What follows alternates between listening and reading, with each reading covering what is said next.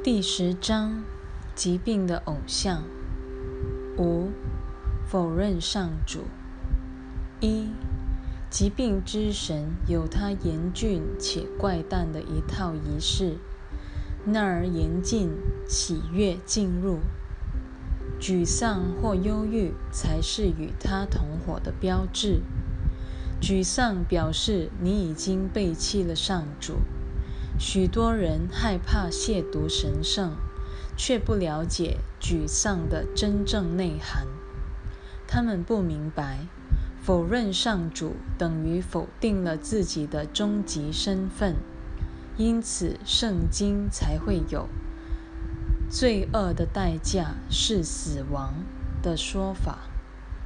此言确实一针见血。一旦否定了生命，所见的一切自然显得了无生机。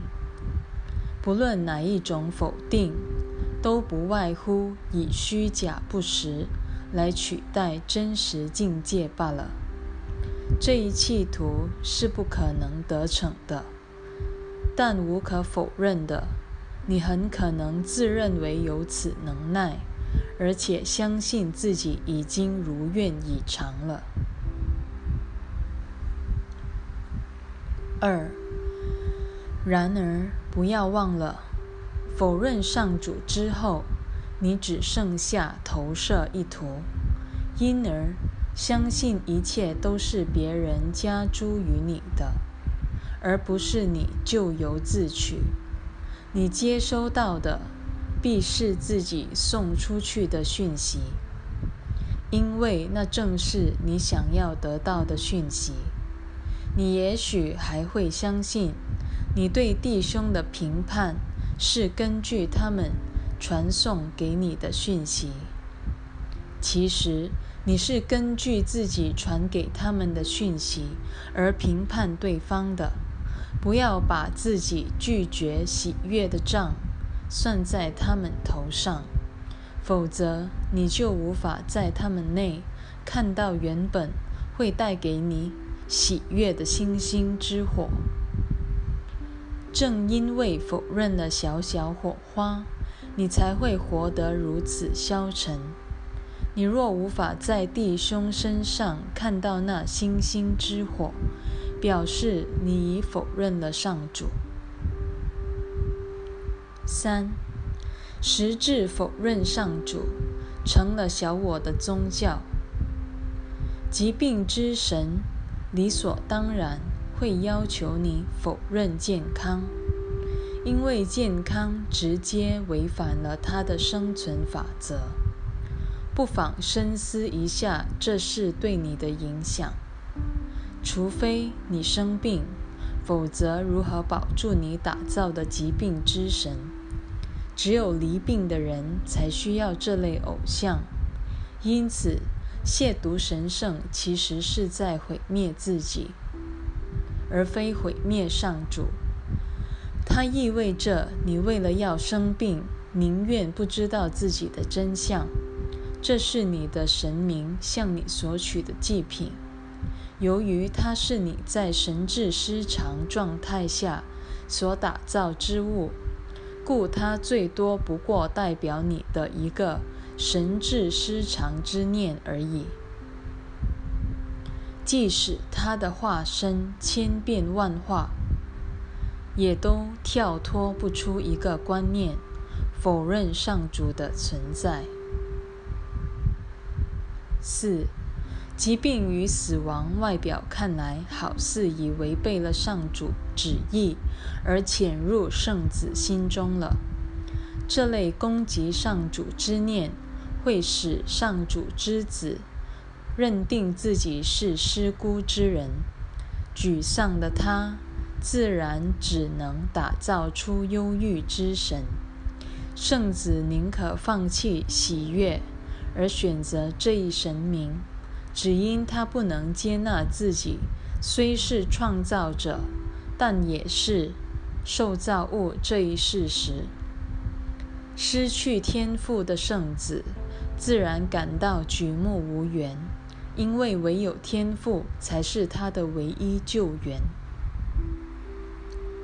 五，我曾说过，凭你自己，你做不出任何事情的，更何况你也不是出自于自己。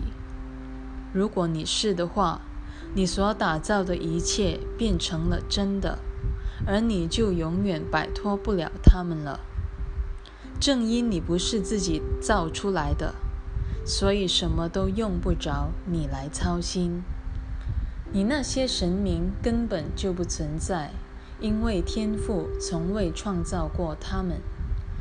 你没有能力打造出任何异于你造物主的创造者的。正如他也不可能创造出与自己不同的圣子，是同一道理。创造是一种分享，故它无法造出与自身相异之物，它只能分享自己所有的真相。沮丧是一种孤立状态，因此不可能出自创造。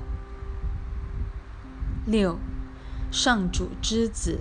你并没有犯罪，你只是犯了不少错误。然而，这是可以修正的。上主会帮助你。他深知你不可能犯下忤逆上主的罪。你之所以否认他，只因你曾经爱过他。你知道自己一旦承认爱他，就再也无法否定他了。因此，你对他的否认，恰好影射出你对他的爱。你也知道他对你的爱。别忘了，你企图否认之物，必是你一度相识之物。如果你能接受这一否认，你必也能接受对他的化解之道的。七。你的天赋从未否认过你，他也不会报复，只是生生唤你回家。当你认为他没有答复你的呼求时，其实是你没有答复他的呼唤。本着他对圣子的大爱，他会透过圣子奥体的每一部分向你呼唤。只要你能听见他答复你的讯息。而且听得正确无误，你便不难明白他的真相了。上主之爱凌于一切造化之上，因为他的圣子无所不在。以平安之心去看你的弟兄吧，凭着你给上主的这份礼物，他就会刻不容缓。且满怀感激地进入你的心中。八，不要向疾病之神寻求疗愈之道，而应转向爱之真神。因为所谓疗愈，不过就是接纳上主而已。你一旦接纳了他，才会知道他从未否认过你，你的存在。奠基于他对你的肯定与接纳上头，你既未生病，也不会死亡，但你很可能勿把自己当成生老病死之物。请记住，这种自我观才是亵渎神圣，因为那表示你并未以爱来看待上主以及与他一体不分的造化。九，只有永恒之物才能被爱，因为爱是不朽的。凡是出自上主的生命，永远非他莫属。而你确实来自上主，难道他会让自己受苦？他岂会把自己所不屑之物赐给圣子？你若承认自己是上主的创造，就不可能受苦。若要活得不苦，你必须先接纳他是你的造物主。这并不是因为你若不如此就会遭受天谴，而是因为你接纳了天赋，等于接纳自己的本来面目。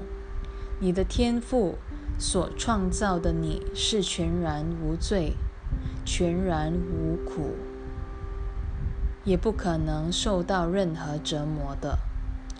你若否认了它，便等于引接罪、痛苦及苦难进入自己心中。这是心灵的天赋本能。你的心灵既然能够造出三千大千世界，必也能够否认自己造出的一切，因为心灵是自由的。十，你从不明白你为自己否认了多少东西。深爱你的上主是多么不忍见你如此。然而，他不会插手干预，因为他的圣子若无自由，就称不上是上主之子了。干涉你的行为，等于攻击上主自身。上主可不至于神智失常到这一地步。当你否认他时，神志不清的是你。你难道想与他分享自己失常的神智吗？上主对圣子的爱永恒不渝，圣子对上主的爱也永恒不渝。这是上主之子受造的真相，永存天心，千古不易。知道了这一真相，你的神智。便恢复了清明。否认这一点，表示你的神智已经疯狂。上主在创造你之际，已将自己赐给了你，而且这一恩赐是永恒不渝的。你怎么忍心拒绝把自己献回给他呢？十一。因这你献给上主的礼物，圣子方能重获天国。上主之子若拒绝接受天父无始以来为他所造的一切，以及自己因圣父之名所创造的一切，等于自绝于天父的恩赐之外。天堂仍在等候圣子归来。因为天国是上主为他创造的居所，除此之外都不是你的家。别再咎由自取了，接受上主为你创造的喜悦吧。上主以赐你化解一切妄造的途径，侧耳聆听吧，你终将学会如何忆起自己的真相的。十二，倘若上主知道自己的儿女是全然无罪的，那么你是他们罪孽深重，便等于亵渎神圣。倘若上主知道他的孩子是不可能受苦的，而你却在任何地方看到他们受苦，便是亵渎神圣。倘若上主知道他的儿女是全然喜悦的，而你却感到沮丧、忧郁，等于亵渎神圣。不论你以何种形式亵渎、全是幻象，他们不过代表了你拒绝接受造化的真相而已。倘若上主所创造的圣子是完美无缺的，你必须学习如此看他，方能得知他的真相。你既是圣子奥体的一部分，你也应当如此看待自己，方能认出自己的真相。十三，不要着眼于上主非造之物。否则，你等于否认了上主。他是唯一的天赋，他已将自己的为父身份赐给了你，使你成为万物之父。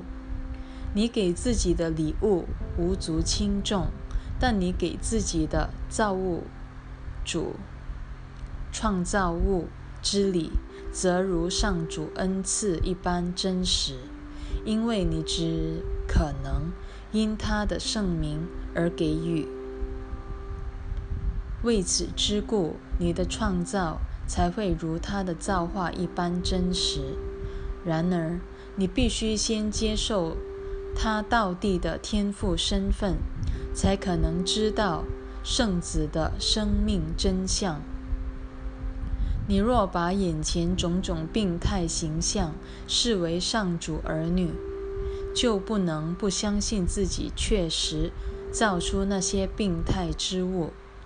唯有接纳上主的天赋身份，你才可能拥有一切，因为只有他的天赋身份能赐你一切。